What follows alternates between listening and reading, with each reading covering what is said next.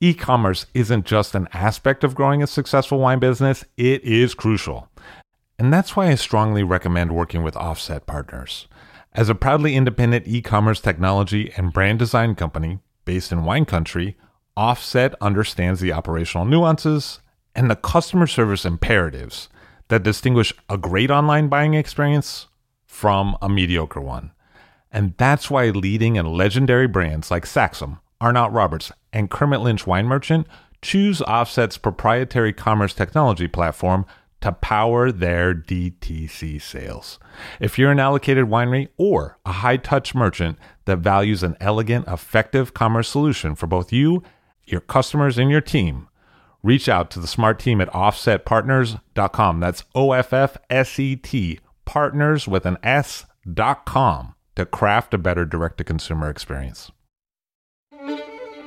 I'll drink to that, where we get behind the scenes of the beverage business. I'm Levy Dalton. I'm Erin Scala. And here's our show today.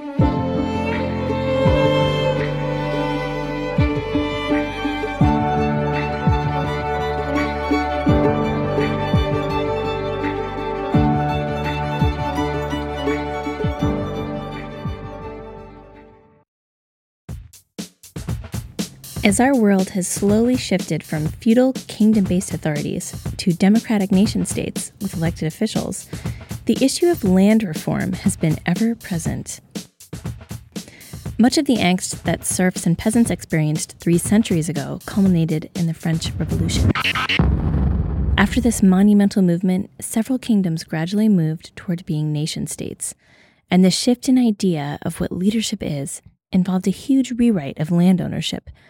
And over the last 250 years, European land ownership has been rewritten time and time again. Over the last century, it's pretty incredible what happened in Germany. People collectively chose to reconsolidate their land after the fractalization that occurred due to the Napoleonic laws. Wait, what are the Napoleonic laws? Napoleon abolished the status quo where land was passed from eldest son to eldest son and decreed that land would be split equally between all sons, not realizing that a few generations later, due to exponential family growth, there would not be enough land to go around. By the early 20th century, the problem festered. People owned tiny vineyard subparcels across long stretches of land. Around this time, affected regions began to discuss the possibilities of pooling their land and redistributing vineyards into more cohesive units. The problems became especially noticeable in the 1800s. This is when several regions put plans into motion to correct the extreme issues created by the Napoleonic laws. Much of the initiative came from within the Austro-Hungarian Empire. We may not hear about it too much today, but in the early 1900s, the groundwork was laid for major land redistribution. In the 1960s and 70s, land redistribution was underway in many countries in addition to Germany. In Germany, this entire process of redistribution was called, and is called, the Flurbereinigung. It affected different wine regions, or Anbaugebiete, in different ways, and really continues to affect them today. In the Mosel, this meant big changes in the way vineyards were farmed and harvested. Suddenly, growers could own the entire stretch of land down the hillside, and as such they could farm it using winches, which was much more efficient than sending individual pickers to this and that parcel on the same hillside. By organizing plots north to south on the hills, and by installing roads that the multiple owners could use to transfer labor and grapes, growers were better set up for the basic tasks of farming and harvesting. Before land reorganization, you needed to fund 2,500 man-hours per hectare. After Flurbereinigung, 1,200 man-hours per hectare. This translates into tens of thousands of dollars that a winery can save just by consolidating their land. But one of the main issues still playing out today are ripples from the government-issued German law of 1971. This happened concurrent to the big changes of the Flurbereinigung. The 1971 laws constructed the concept of a Grosslage, or a subregion that was particularly distinct within an Anbaugebiet. A Grosslage is a large vineyard, essentially, but during land redistribution, many extremely special smaller vineyards were melded into large Grosslagen. Much of the uniqueness of the Mosel's top wines were lost in the homogeny of a larger region. For instance, two special and distinct vineyards, the Erziger Krankle and the Erziger Sonnener, were both absorbed into the Erziger Wurzgarten. This is just one of many examples. In fact, many producers today still honor the previous single vineyards with special bottlings, such as Zellbach-Ostler's Zeltinger-Schlossberg-Schmidt and Lussen's Grachelheimer Stebel. But in the Pfalz, where top-to-bottom hillside farming wasn't as much of an issue as it was in the Mosel, land redistribution meant different things. Growers could focus in on the uniqueness of their own soil. Many growers uprooted and planted their new, larger vineyards to different varieties based on soil types. This is where you see a major shift from other varieties to Riesling.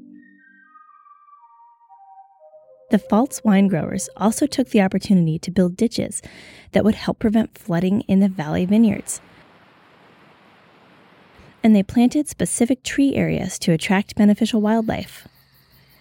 But as these Pfalz growers ripped up old vines and worked to replant their new desired varieties, they kept finding ancient Roman artifacts. A spear, a coin, a sword, a gold crown, a sarcophagus, and then an ancient Roman villa. Vines most likely grew here wild before the Romans came. But when they arrived in 100 AD, they brought domesticated vines with them, and they changed the drinking culture of this region forever. The artifacts and archaeological sites in the Pfalz date back to the 300s, just a couple hundred years after the Romans first arrived. In the Mosel, the new layout of vineyards made harvesting more efficient and economical, though some prized single vineyards were absorbed into a larger parcel. In the Pfalz, as growers dug up old vineyards and worked to create the next stage of Pfalz winemaking, they mistakenly stumbled upon winemaking's first chapter in this region. It's incredible how one winemaking renaissance is directly connected to another in the same region 1,700 years later.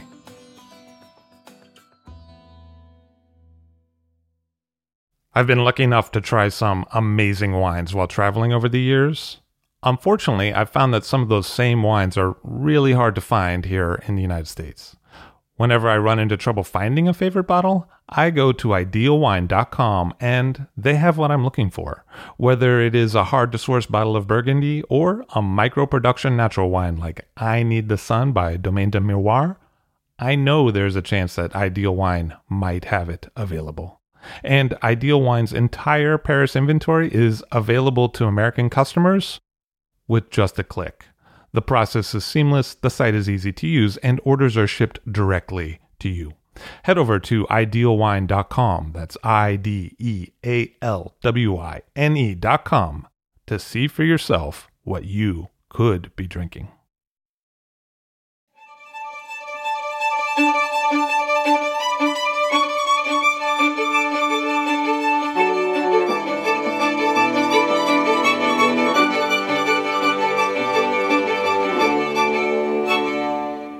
Andrea Franchetti on the show today. Hello, sir. How are you? I'm fine, thank you. It's good to be in New York, and it's good to meet you. Nice to meet you as well. So you had been a restaurateur in Rome and in the Marche, and what happened next?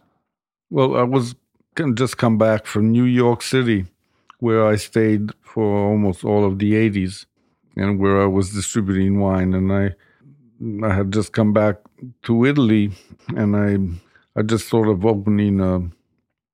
starting a restaurant with some good local food in Rome, and the same thing in Jesi, which is in the Marche on the Adriaticos, with local food there too. And so I thought I could do it at an arm's length, having people manage the restaurant and me being sort of the owner, financial person behind it. And it didn't work. So after a month, it wasn't disastrous, but it wasn't as successful as I thought. And most of all, I had to go there more than I wanted to. So to the restaurants, I mean. So I sold it to the managers, and that ended it. But I never was a restaurateur really. I just knew about food. because I grew up also in the Marche, and my grandmother's from there, so I knew the cooking of the Marche. And I've always been a Roman. I grew up in Rome, and so I know about Roman food and how to make the right kind of Roman food as opposed to the tourist kind of restaurant that used to be, like most restaurants used to be like then, back then. Now all the restaurants are much better. What was the scene like in New York when you lived there? New York, though, it was a completely different situation than today, where wherever you go, wherever you turn, you find an interesting restaurant doing some special kind of food within all possible ways of the food and all possible creativities and ideas, and from fusions to the real restitution of original foods from around the world, and it's all very well done. Then there were a restaurant by definition was an Italian restaurant, and it was a big gloomy place with waiters who moved slowly. It had a Cosa Nostra feel to it, with the big, with luxury chairs with the cardinal red coverings. And there were three or four staple plates, and the fettuccine and so forth, and wines from Tuscany or from Piedmont, Barolos, which were cheap and not even that. They weren't even marked up the way they are now. That's interesting. They were just like, the price wasn't very high for those bottles. But it was very monotonous, and those were the restaurants where you could possibly sell wine. And they were very surprised when I arrived with wines that cost 5 or 8 times more than the Italian wines they were used to buying. And I had researched these wines around north and central Italy, and I was trying to sell them at a decent price because there were some beautiful Italian wines to sell, but I was a bad salesperson in the sense that I got very intimidated when I had to sell. I'm not made of the stuff of a salesman. But I loved going around Italy, picking the wines and then shipping them to New York. So for 6 years, I went on doing this and distributing the wines. And the company was called River Wine Distributing Corporation, with offices on 21st Street and in Chelsea. It was fun. And the wines actually sold because there was a curiosity and an interest for them. And they were Barolos and Barbarescos and Brunello and the first Friuli whites and a couple of very good Friuli reds. All these wines have become, have held up and are being produced today. They were, the winemakers were just beginning. Some very few winemakers in Italy were beginning to make their own way and do their own winemaking in a way that wasn't just what their fathers did. That is, if they grew up in a state that was owned by the family, which was usually the case. It was very unusual that anybody would open a new winery in Italy, as it started happening later. So, again, the most interesting thing was seeing these new tendencies happen and taking place very shyly in Italy in the early 80s. You were in the Siena area, Siena-Umbria kind of border. And then what happened then? I was driving north of Rome on the highway that goes to Florence, and halfway there's an exit which takes you in Tuscany, but right after near the border, the southern border of the Siena region, which is the southern region of Tuscany. And so you're bordering with Lazio to the south and with the Umbria to the east. And it's a vast valley, very, very empty, with no dwellings, very few houses, which were then and mostly still are ruins. And it was not the classic Tuscany that people have now called Chianti Shire, because it's so popular with the English people and many others. So this was an empty corner of Italy where I just stopped. I found this house. I asked how much it cost, and I could afford it, and I bought it along with the property around it. And when I stayed there, and when I woke up the next morning, and I went to the place, which was a ruin, I was so astounded by the landscape and by the light of the place that I found myself not leaving, and I sort of forgot about my family in Rome and just stayed there till I had put a roof on the ruin, and I put a mattress on the floor, and I was digging in the fields and messing around, and it was really empty and with no energy or anything. And I started taking care of all that, and I wanted to stay there. So in order to stay there, I had to do something there, and I decided the natural answer was to make wine, because wheat seemed too boring to me, and that's just about all that grows in that area. So I went to Bordeaux, where I had friends, fortunately, who own chateaus and make wine.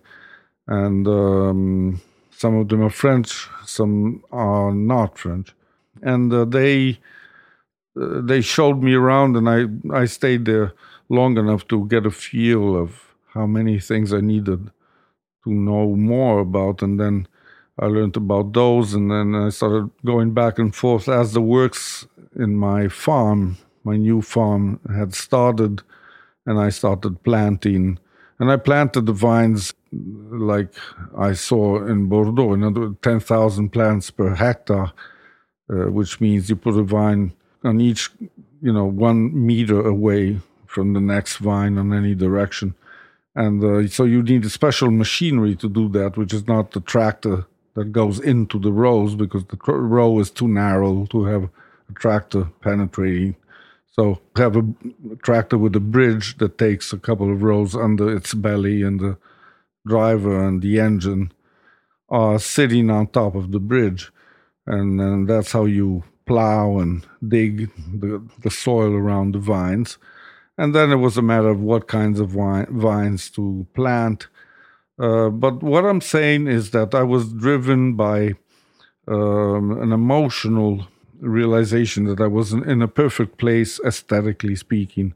I had found a place where I was very happy to be, and the reason I was happy to be there was not the society surrounding me, it was not the neighborhood, it was not people, but it was the landscape, meaning something as purely very aesthetical and very emotional. If you start working in that environment, it becomes also let's say, very ethical, in the sense that it becomes your whole, where you hole up, and you are driven to continuously to better it. And that's the principle of a garden, and you make this garden around you the best way possible. And you also want to make the wine tasting the best way possible. Because there was no previous winemaking in that area, there were some vines that you could discern left in a couple of spots near the house, which was just for the farmer's own consumption. But except for that, there wasn't any wine viticulture, or certainly no appellation of any kind. The closest place where they were making wine institutionally and regularly is Montalcino, which is about 30 kilometers north of where I am. And so I started getting interested in the soil, first of all, and I had to plant in the right soil. Most of the area is a blue clay, impermeable kind of soil where that is good for making vases, but not for planting vines, because it's too plastic and it just chokes. I mean, it doesn't let the roots spread airily as they should. So the wines are sour. But there are areas where the gravel is mixed with the clay, and or you go high enough on the mountain and you're not in the ex-sea bottom anymore, but you're more on the eroded coast, and there you have broken, newly broken stone. So you have an erosive kind of mountain viticulture that you can do. But all these are all small strips that overall in the whole of the higher Valdorcia, that's the name of the valley where I found myself dwelling, are maybe 20 hectares overall. And I'm still cutting off little pieces because they're a little bit too much on clay. So there's not even that. So that my first research was about soil, because unlike other people, I wasn't looking for a certain kind of soil, but I happened to be in a place where I wanted to make wine, and so I was looking for the best soil possible to do that, which is a very different approach. Now that I know more about it, I would go for a place that has the right kind of soil. But it's something that never occurred to me then. In that sense, I was fairly lucky, because it was part luck and part necessity, in the sense that I found myself making wine in a place which had the predominance and a large percentage of clay in the soil mix. And that made me face the music of a certain kind of wine that I had to deal with anyway, which is a wine which is sort of force-fed in its roots because of the drainage being very slow. So that is something that you get with clay. Now, clay, some people like wines that come from clay, others don't. If you go to Bordeaux, it's a 50% situation. Half the people like clay, half the people hate it.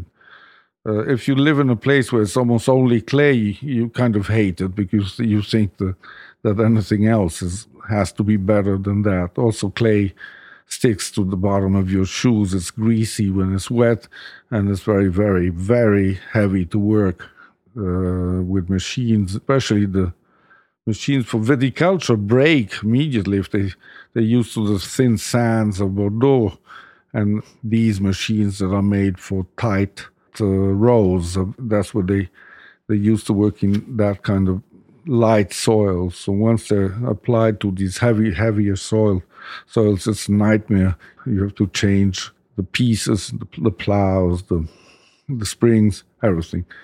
So, and that I did, and I ended up with all these hectares. In 5 or 6 years, I had planted them all, 20 of them.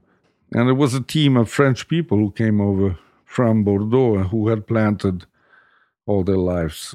That was very instructive for my team, because they saw these French old-timers who had a completely novel, to their eyes, approach to how you live with the vines and how you work with them. We ourselves became very good at planting. We started planting even for other people who wanted to try the tight planting system. Most of them stopped after a couple of years because you need a lot of very skilled labor, which means educating and being after you have to be after the viticulture almost more than if you were a true biodynamic believer, because the great thing about biodynamics is that it makes people put their faces closer to the vine. And so they start getting a sense of what a plant is and how it lives and how it progresses and what it needs and what it doesn't need. And so they have a chance to learn more the archaeology, let's say, of how to make a good wine. Before, people were not used to looking very carefully at viticulture, at least in Italy. Now this has become much better. If you have a complicated setting of vines where the vines are very close to each other, you have to look at what you're doing very carefully and see that the plants are fine. And so you get a feel of what kind of a plant it is and how delicate or strong it is and for which reasons. and how to prune it and all that, better than if you have a large, wide planting where it's really not important how closely you follow it. So the viticulture, that went under my belt for the first 3 years, where you see the cycle every year and you learn about it. And then the first berries appear, and I started picking just as an experiment, knowing that it was experimental. And then the second time also, and at that point it was fifth leaf, 5-year-old plants. When the plants got to be 6-7-year-old, I finally picked for the first time a wine that I later bottled and brought to market. And was what year was that? And that was in 1997. I mean, the story is that I brought the wine to Bordeaux because that's where I knew wine people. I didn't know anybody in Italy, except I knew people, but I wasn't very interested in learning from them, so I wasn't seeing them much. But I thought you could really learn in Bordeaux from what they did in Bordeaux. And I also brought a bottle to the market there, and they sold that wine in doing their en-primeur offering along with the Bordeaux wines, and it went very well, and prices went up, and it went through the regular classic négoce system of the merchants of Bordeaux, which is a complicated system that is very effective in some cases. Anyway, it had nobody knew about Tenuta di Trinoro wine in Italy for the first 4 or 5 years, but internationally they did know about it, especially because it was the time in which dot-com money had projected lots of people internationally with an interest on wine. And so Bordeaux had become suddenly a jet-set kind of scenery with people going around with Ferraris and swinging magnums of Montrachet out of the window. So suddenly there was this, for the first time, this vision of wine almost as a fashion industry kind of item, or like star system. So in those times you could, so that's how Tenuta di Trinoro started becoming more expensive and being drunk along with the famous wines of Bordeaux and from other places like California too, where the same thing was happening also. I think that what I wonder about when I ask myself about how do people look for the highest quality of wine, and I mean, what is a very good wine? A very good wine to a winemaker, it's easy to understand what it is if you take someone who's grown up in a classic winemaking place where there's been a battering of all procedures in order to that goes in a certain direction that has a place for the last 5 centuries, like in Burgundy, say. And his father's been making wine, or the chateau has always made that certain kind of wine, and you only try to make it more so with undulating styles in the sense that it could be a heavy wines period in which that the heaviness is a la mode, or you can go through periods in which the wine should be fresher and lighter and more mid-palate because that's the style in that moment, or whatever. But still, you're in a canyon of gusto and of taste that is the canyon of the Merlot, the Cabernet Franc, and the Cabernet Sauvignon, and the Petit Verdot, and what have you made in that particular climate with that particular wine coming out of it. And that guides you. But if you're in a completely brand new place where wine has never been made before, what are the criteria that should guide you for a direction in your winemaking? I have never made wine in classic places. I have always gone to new places. Twice, and I've done that also consulting for other people. So maybe 10 times I've started many wines in places where they had never been planted and made before. And the thing is so you develop a different talent, which is through exercise you can learn everything, including this, including following the vision that a certain place suggests to you. And you are suggested a vision by the light and the nights and the days of a place. And staying there, it grows on you. And all the lights of the sun and the temperatures of the winds and the humidity or the dryness of the air come into your mind and become something invisible, which is locked in the secret area of your mind. And that is something that has an effect so that you keep it in mind, and it has to be translated in a code, sort of, and that code is the way you make your wine. So the place is the first thing that influences you in making a new wine, a wine that does not have a style, a recognized style that it should be made of. And so in this sort of disorder where all you have is a rich liquid, because you know certain techniques like concentrating thanks to viticulture with very little berries on each plant and so forth. Sure, you have a very ripe, beautiful, powerful liquid, but that is only the raw material, which is not, even though it gets better with 10 or 15 years of aging. But while before that happens, you don't know which form, which style that you're looking for your own wine. Because you made a wine called Palazzi for a while, and then you stopped making it.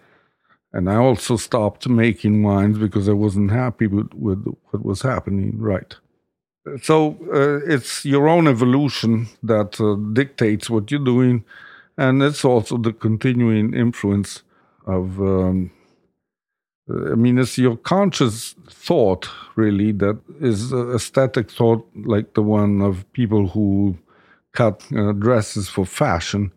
It's a professional work of styling, or that design car bodies or buildings. That, together with what I mentioned before, which is the invisible in your mind, which is acting without you knowing it and transforming itself like the outside used to transform itself from thunder to stormy weather to sun. And this sort of metamorphosis happens in your own mind. And as a result, you have some mysterious contributions that you give to the wine. That's... Do you think that your family's background in the textile industry helped you see it more as a fashion idea in terms of cutting and... No, it's an example that I just picked. No, because they were never really... my family is a very prominent textile family on my mother's side, but they are very successful and very intelligent and very hardworking industrialists. They're not involved really with fashion as much as making money. With textiles, which is different. They make industrial textiles and chemical things like that. But that was just an example. I was thinking of fashion and the fashion industry. Because they say you look like Yves Saint Laurent. You know, it's been said with the glasses. You know, Yves Saint Laurent. It's been said that you resemble him, you know. You say I look like Fellini. So no. I didn't really say you looked. Oh, I said you're... Because I like Fellini. No. The style, like the speech and the type of things you say is similar. I see. Similar personality. I see. Well, they're all people that I'm glad that I remind you other people of. I'm very happy of that, because definitely the reason I stayed 20 years in Trinoro making wine in this still extraordinary valley, because when I go there I just can't resist being seduced by it again, is that I'm obviously I respond very creatively to this place. It's an extraordinary place. I don't only do the viticulture and the winemaking, which through the years I've learned how to do and how to do in a way so that I, through my efforts, make a wine of a certain kind instead of just trying to save the day and avoid the wine turning into vinegar. Those are the first steps. Then you can also turn into what they like in Italy. They call it the winemaker's. You acquire a winemaker's philosophy. I don't see why it's not. It's technique, really. It's not a philosophy. But they like to use this term when. So you can. It's not only about using wood or not using wood or all things like this that everybody now understands and knows about, even outside the wine world. But I mean, even people who are not directly winemakers. But it's all. There's also a lot of other stuff in the time in which you keep the wine before bottling, which is 2 years, and you have time while the wine is still not stable and to direct it in a certain direction in that period. And that's so the winemaking doesn't stop. It overlaps with another vintage. Actually, your winemaking, the 2013. And contemporarily, you have to go back to the 2012 and change horses completely. And so, where was I? You know, it's like going to a different novel. When I went to Sicily, which was just 15 years ago, in 2000, I was just visiting Sicily with no thoughts of wine in my head, but then I started getting them one, and I asked myself, where would be a good place to make wine in such a hot island where it's difficult to make a fine wine? You can make volume wines like they always have done in Sicily of great quality. But if you want to stress your production, you're going to find yourself with horrible alcohol levels, and the sun is too hot at the wrong times of the year, so you won't be able to make a great wine in this fabled island. On the other hand, I thought Sicily is a place where it was always possible to do everything, and everything always has happened in Sicily. Everything possible has happened in Sicily. So why not look around? And I went driving, and I bumped into this huge mountain where it got very cold, and while it got very cold, suddenly it was covered with vineyards, and that was the place where, obviously, you made the great wine. But I hadn't tried that particular berry, the wine that came from Nerello Mascalese, which is the plant that wraps all around Mount Etna and grows only there and everywhere there. And it's pale red, not sudden at all, that grows on a mountain that is over 10,000 feet high. That means that, you know, you have glacier on the top permanently, and so you have cold air coming down every night, and your legs, your knees hurt. It's so cold even in the summer, and then the wind of the high mountain starts, and so it's a very, very, it changes a lot. All the grapes that have ever been planted on Mount Etna get later and later and later harvested every year, because they just adjust to this difficulty by becoming late harvesting. So maybe Nerello Mascalese, which is a very late harvesting kind of plant, initially was an early harvester like a Pinot Noir, but I'm sure, even though people compare it a lot with Pinot Noir because it's fine and light and lithe, like Pinot Noir, it is not Pinot Noir at all. I mean, it's a different creature for sure. And it did go in bulk for decades to places where they did make Pinot Noir, and they had phylloxera up in France and Burgundy, and they and the Macon. I mean, they. This was in the 1900s, like 1910. It was from the 90s to the 10s, 20s, 30s, and then it ended then there, even the 30s. So it was a completely abandoned place. because that was their market. And when that market shut, and then the war came also, but until from the 30s to until now, there was nothing going on. Everything was abandoned, very, very gloomy, with big shapes of ancient chateaus all over the mountain. And I went and bought one of them, the highest and the largest that they had told me about, and I immediately, that's because I immediately recognized the potential of that place, because not only, and also the giant that Mount Etna is with its eruptions, and it's unbelievable if you haven't seen it. You just want to try to make wine in a place like that, because you know as a winemaker what it means in the sense of the incredible opportunities that lie there, and because of you want to be part of a place that is so unique, which is has nothing to do with the winemaking, but it's irresistible. And then later on you find out that many other people feel the same thing, and to the point that when today there are 70 producers. And it's a little strip on the north side of the mountain. That's the only area where wine is really made on Mount Etna. And the steeper and higher you go, the more terraced it is. And so you only have small sections.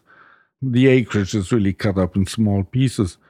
It's not an easy, and it's not a cheap viticulture to do.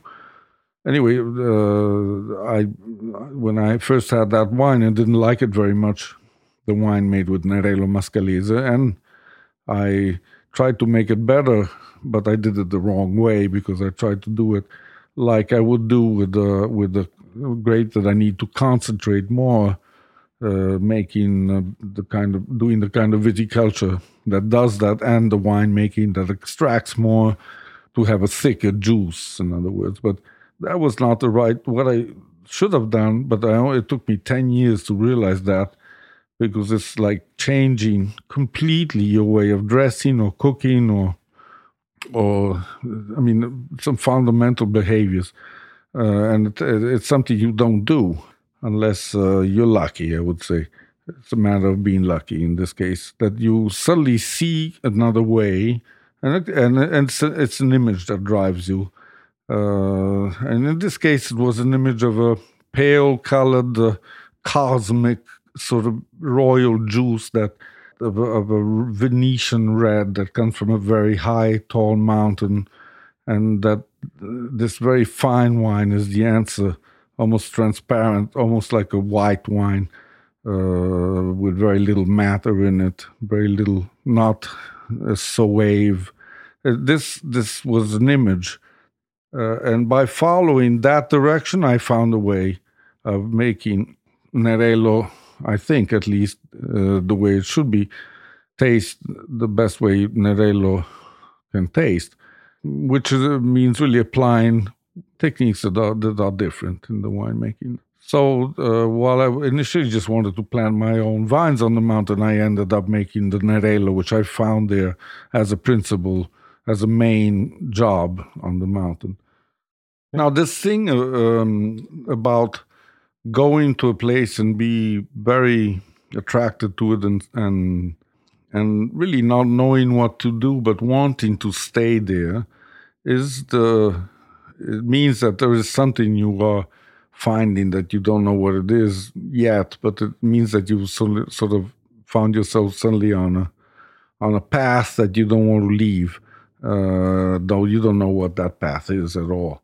And if you have always lived in the city, like almost all of us, and you go to a place where the only house is 30 miles in a certain direction, but the whole valley is very beautiful and welcoming, and you feel You know what's happening to you there is that you are beginning to go to change your life completely, because if you start living there, you can either it could become a weekend thing, so you go there for the weekends, and you have fun building your house and doing your garden from Friday to Sunday night. But if you instead you just move there with an excuse like that of making wine, you find that that an excuse to stay there, I mean, all the time, then you will find that your whole existence changes. Now, people in America, there is a huge tradition of the wilderness holding up the spirit of this country. You can still go west, and if you can't even live on the Oregon coast because it's just too wild. You have to move back a little bit, and so that the sea is in sight, because it's just too wild and violent. So there's plenty of wilderness, and a lot of people who are fed up with the life they have been moving out in the wilderness, and it's an American tradition. It's a great patrimony of this country. It has a different meaning here because in America, nature is not beat. Nature still overwhelms, and so if you go into the wilderness, you're going to change your life, and you know it. You know when you do that. In a place like Italy, where nature has been beat century after century and manicured, and where every spot of country has an old ruin next to it, you might be just as lonesome, but you're on a different kind of atmosphere, which is a cultural atmosphere, which is very comfortable because you can restore it a little bit by redoing the meadows that had been left, repatching up the walls that had been. That's the same thing in New York State, really, you know, and changing the reason for the cultures in that place, and really you break your back while you're doing this. It's not something you can do, and the only way. The only way to do it is really if you're making decisions like in viticulture every minute of the day or every day, then you have to intervene yourself. You have to do things with your own hands or do it together with other people who are helping you, other workers, to show them how you want it done. So this has obviously a physical effect of great exercise, and that also changes you, and you start to live by the sun and the moon and the seasons and the vegetation, and these forces take over and change you completely. So I think that there are some pioneering winemakers that have gone through that experience, and I know several in Italy. And when they make wine, it's really the summing up the story of the whole past year, and that's part of why it's so exciting to make wine, because the wine is also a document of the year that has passed, where you've been, remember, outdoors all the time. And in Italy, there is a drive for nature, and people going looking for nature. There's all these swings have always happened, especially when there's economic problems and people also problems of not being satisfied with the life you're leading, you know. And then people start talking about nature very much. And talking about nature is a fountain of misleadings and mistakes, because you risk becoming a worshipper of a broccoli or something, or a carrot, and it's much more complicated than that. But if you go in the country, you learn what nature is and how, and also about your own nature. But to go back to the wine, I think that in these years I've been able to shape slowly these wines by repeating the Merlier into both on Mount Etna in Sicily and in Tuscany, in Valdorcia.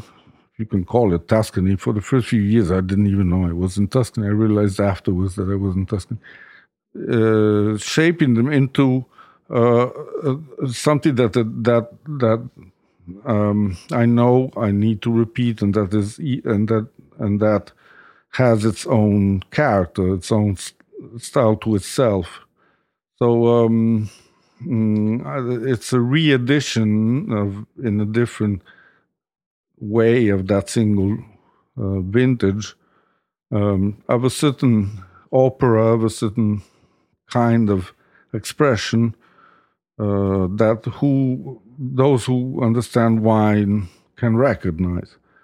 So I think this is a big achievement that happens very, very slowly, hasn't completed itself yet, but because it can always be extended. But it makes the whole adventure of marching into the countryside something that has also, you also have the satisfaction of a very solid document of something that you've done. When you dealt with the Nerello, you also planted Petit Verdot and Cesanese in Sicily, and you had those in Tuscany. What was it like to work with those grapes in different places? Yes, when you want to make a new wine, you have to look at some parameters so that you won't. Once you plant it, you can't. It's too long to change what you've done. So you have to think about how, if a vine is a late harvester, in other words, if it ripens in a given place, say in central Italy or in France, Petit Verdot will ripen in the second half, end of October, so late, compared to, say, Pinot Noir that will ripen in the middle of September. So there can be big differences. And that's just the cycle of the plant. So if you take that grape and you plant it in a place where the latitude is much lower, like in Sicily, you know that you're going to, whatever you're planting will be ripening a month and a half earlier, because there are 2,000 kilometers from where that plant grows and the new place you're bringing it to.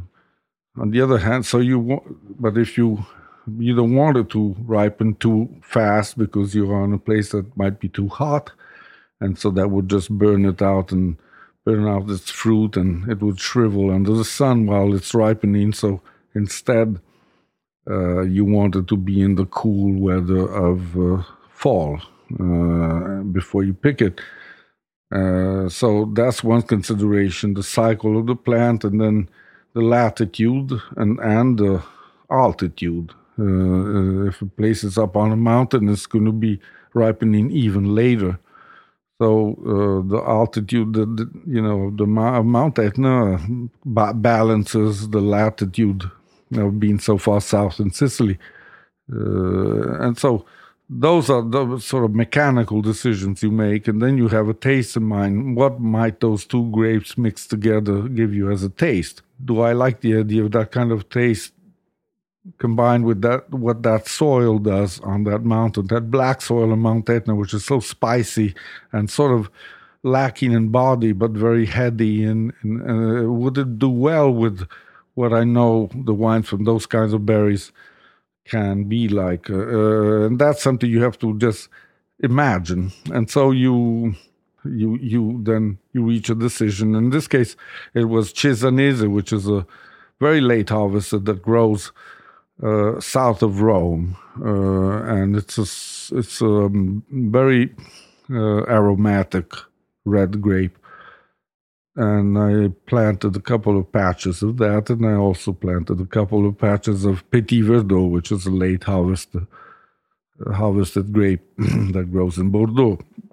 More thick-skinned, much blacker wine than the Chisinau, but they actually do ripen in the middle of August, which is a good time because you're far away from any damage coming from the rains.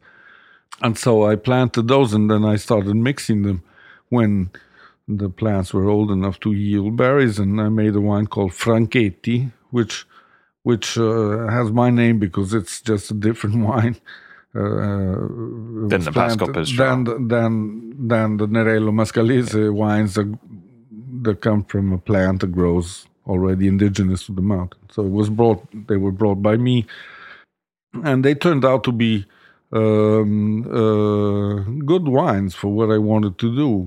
Of course, some years are better, some years are worse, but it's a very thick black wine that has a sort of a marzipan and citron flavor and taste, and then with aging it ages well, because those are grapes that I knew already that the juice of those grapes ages very nicely.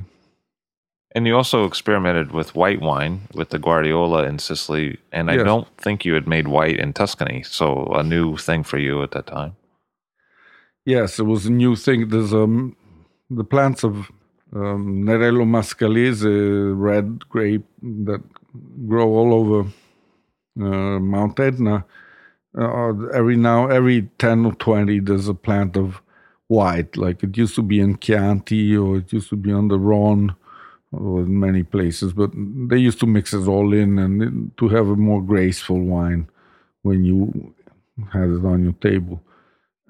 There, they've been making wine by squeezing all the grapes that come into the winery that they set aside because they only want to make the reds, and then they take at the end of the harvest, they take all the whites, press them together, and it's 5 or 6, 7 different plants that grow on Mount Etna. Some of them come from Greece, some of them, they're the different plants. The result is less than exciting.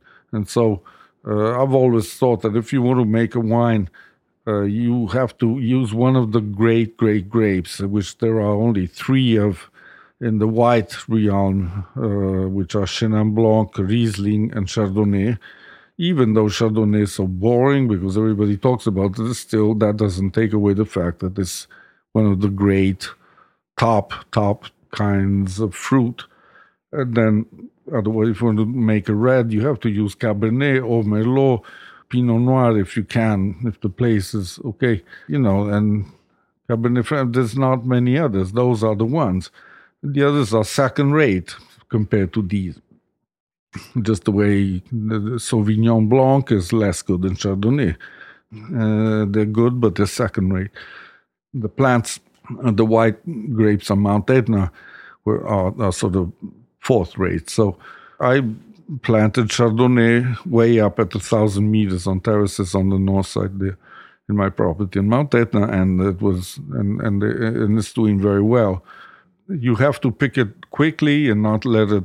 You can't let it go all the way through its ripening like they do in Chablis, because it would turn into a Californian kind of very fat, greasy, alcoholic white. So you have to stop it and pick it when it's about 12.5 in alcohol or 19 in sugar percentage, and it's just beginning to develop and to turn into a fruit. Into the grapes start you can having fruit and not just acidity. And by picking it that way, I made a Chardonnay, which is very hard to age because it's picked sort of while it's still hard and fresh, and it needs more bottle time that I've been able to keep it. I've been able to keep it only for short periods. I would like to keep it for a whole 1.5 years more, but it will. It after a few years it becomes a great. It will become a great wine. I haven't seen it change enough yet. I found the fruit somewhat interesting. I mean, what's interesting you said about the Chardonnay as a variety, because sometimes your Chardonnay doesn't super remind me of Chardonnay. No. In terms of the fruit, it reminds me sometimes more of like a Viognier or a Pinot Gris. It's fruity, you know. Yep. I don't mean it's to be true. Disrespectful, but that's... No, you know. There's nothing wrong. I mean, who cares about the taste of Chardonnay? It's fine with me. It's just the wine that counts, you know. And I'm glad it doesn't really taste too much like Chardonnay, which can be really nauseating maybe. But I mean, it's true, and that's what. And I like that about this wine, because it makes it possible to use the grape as a tool. Instead of making wine, it's like if you're making a Chardonnay. Chardonnay is a grape; it's not a wine. You're making wine. I don't think people should even know about what the wines are made out of. They should just appreciate the wine and not. Of course, it's helpful to know in the labyrinth of all these labels, but it's the wine that counts and not the varietal. And certainly, the Lava takes sort of cuts the Chardonnay motive out of the fruit and just lets it have a nice fruit. It's really the limestone that makes that kind of. Or in California, if as soon as it ages a little, I mean, if you pick it a little later, then the Chardonnay factor explodes, and you really taste it. Also, I don't use wood, which is very often associated with the white wines of Chardonnay, and I only use I just make it, you know, steel for fermenting and then cement for aging. In 2009, you introduced a selection of different vineyards from Passopisciaro, Nerello, usually old vine, different elevations. How did those bottlings differ for you?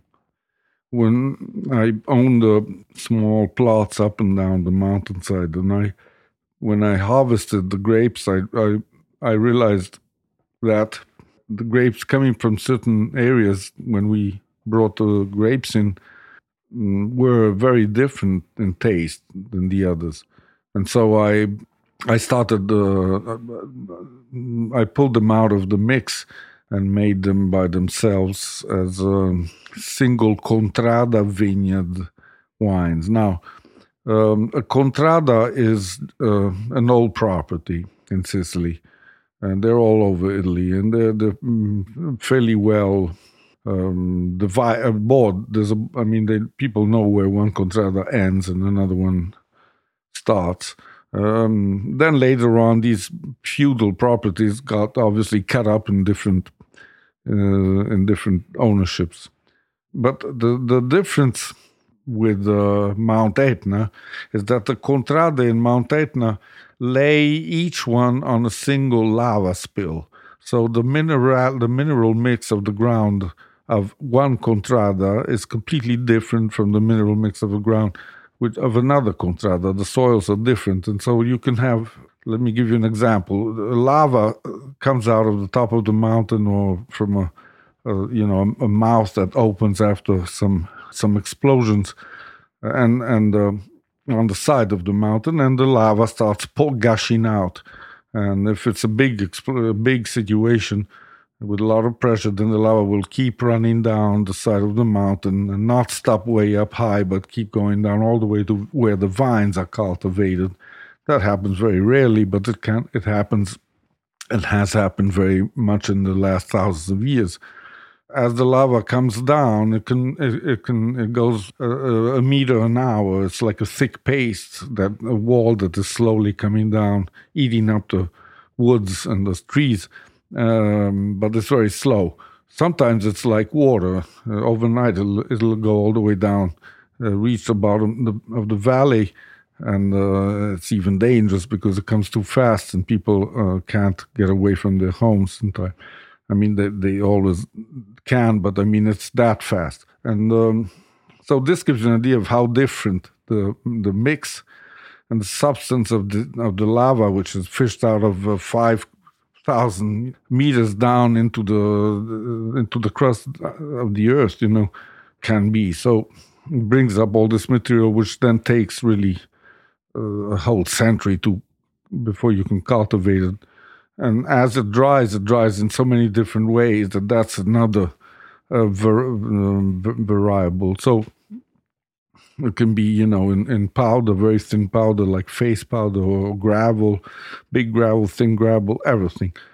So one Contrada is one old property, and a lava spill comes down and it spreads out and it creates a beautiful plain, which later becomes a property. So each Contrada is, again, for mechanical reasons, really, it sits on one lava spill, and there the vines are going to taste different. I mean, the fruit is going to taste different from the next vineyard if it's on another lava spill. And that's a fascinating situation of Mount Etna, that you can have crews that are extraordinarily different one from the other, and we're trying to. By making wine, me and other producers there, we're trying to highlight this and find already a graduatory of the quality of different Contrada is appearing, in the sense that there are 3 or 4 Contrada that seem to be the best, and we share them and cultivate them. And it's a very interesting and ongoing work, but it was picked up very quickly by people, the public, the consumers, the wine lovers have picked on this idea very rapidly, more than I would have ever thought. You think that's because of other people also doing it, or do you think that's because of the Burgundy model?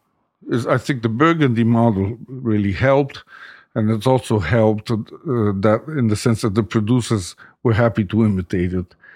Because in a new place, when you're starting all over in an abandoned place like that, you're confused, and anything is good to recognize. But I think it happened because there's an extraordinary communication in the wine world, more than in any other segment of what we do. Yeah, and so things like what we are saying right now, which 5 or 6 years ago would have sounded, you know, like first time and crazy, are already something people have heard about and are interested in. And this is because there's an amazing amount of intelligent people who are forwarding the what's going on in the wine world. And you're friends with Frank Cornelison on the island. Yeah. Yes. And you guys spend time and talk about wine. Yes.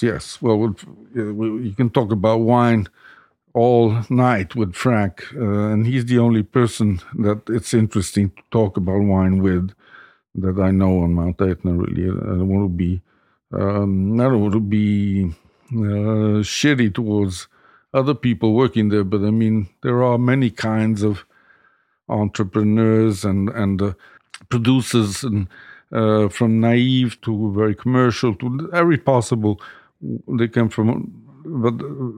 way of life. But Frankie, he has, he's asking himself which is the best possible wine he can make, and with which materials and which grapes on Mount Etna. And he does Nerello with such passion and carefulness that it is, you know, it's viticulture done with his own hands, that he brings a Northern European, he's a Flemish person, you know, and he brings this almost fanatic single-mindedness and passion to what he does. So it's very different to what other people do. Also, he knows all about wines across Europe, and which is not common, and so he's always thinking which grape could fit here, and is this similar to that? He has a lot of references in his mind, so there's a lot to talk about.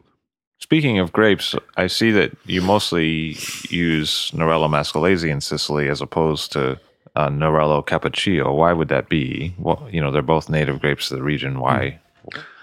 They're cousins, first of all. They're not very different. Nerello Cappuccio is a soft wine.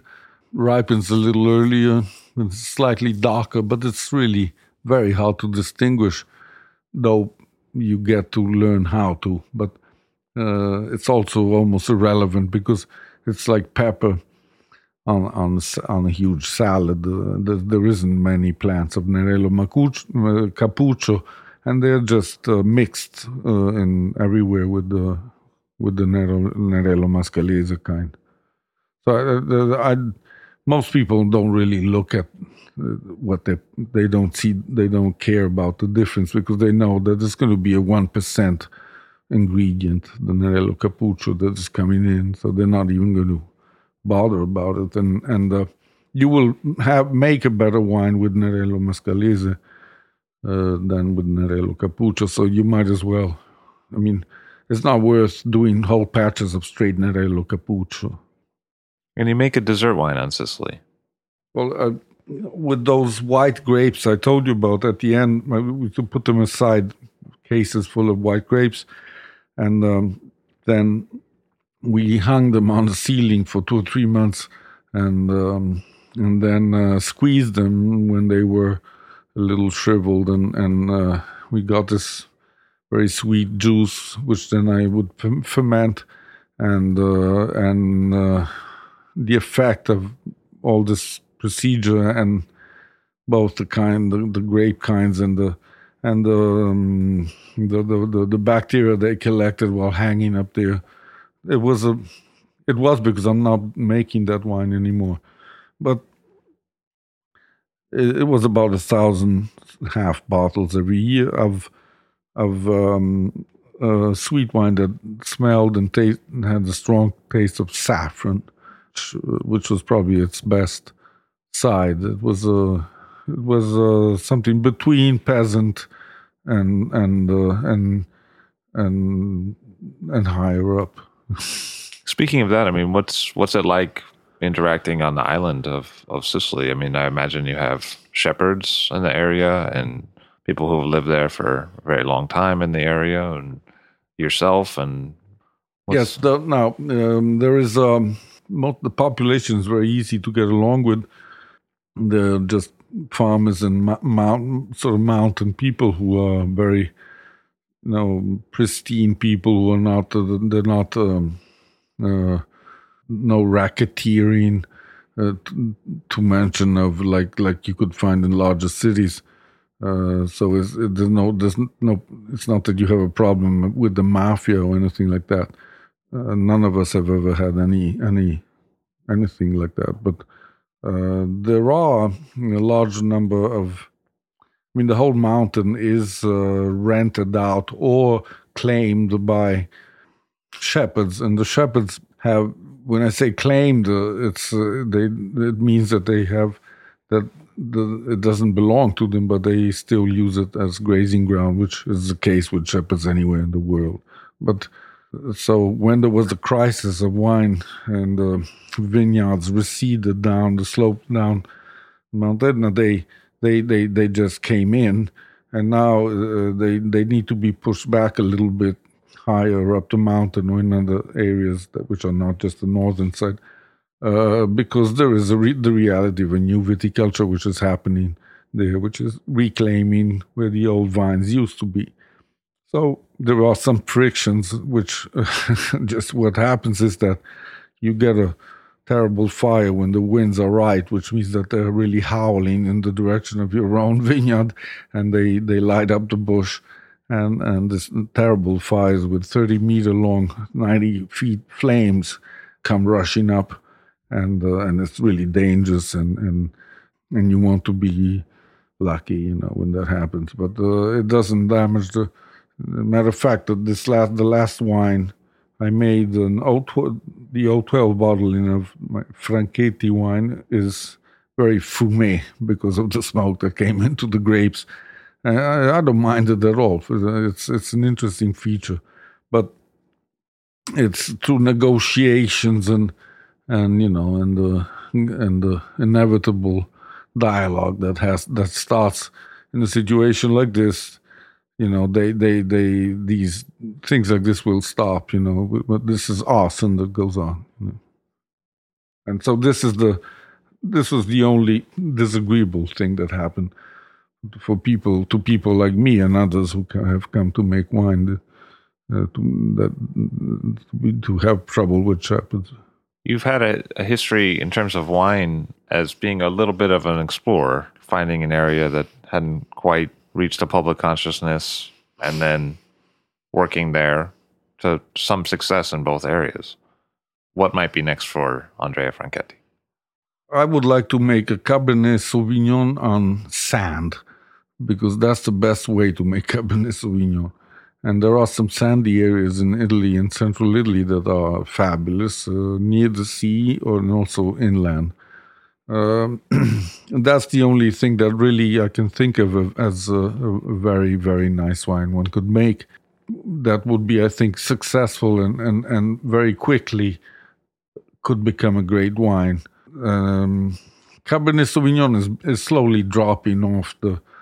they're planting more Cabernet Franc than Cabernet Sauvignon in Tuscany, which is where they plant most of it, and in Italy. And I think that the reason is that Cabernet Sauvignon needs to be in a not very heavy kind of soil like you have in Tuscany, where there's too much clay or rock. It needs to be in a gentle, sandy soil, and there you can make an extraordinary Cabernet Sauvignon. So that's something I'd like to do, but I would like to do a small thing, but I think I have enough to do with my places in Tuscany and in Mount Etna. They do well, fortunately, but it took a long time to bring them to this, and if you start making wine, make it in a small amount and don't expect results to be, break even after 10 years. And if you can keep that going with a small profit, that's really the way it should be. And it means that you've done really well. Andrea Franchetti, he's done well in both Tuscany and Sicily. Thank you very much for being here today. Thank you. Andrea Franchetti. All Drink to That is hosted and produced by myself, Levi Dalton. Erin Scala has contributed original pieces. Editorial assistance has been provided by Bill Kimsey. The show music was performed and composed by Rob Moose and Thomas Bartlett. Show artwork by Alicia Tenoyan. T-shirts, sweatshirts, coffee mugs, and so much more, including show stickers, notebooks, and even gift wrap are available for sale if you check the show website, alldrinktothatpod.com. That's ILL drinktothatpod.com, which is the same place you'd go to sign up for our email list or to make one of the crucially important donations that help keep this show operating. You can donate from anywhere using PayPal or Stripe on the show website. Remember to hit subscribe or to follow this show in your favorite podcast app, please. That's super important to see every episode. And thank you for listening.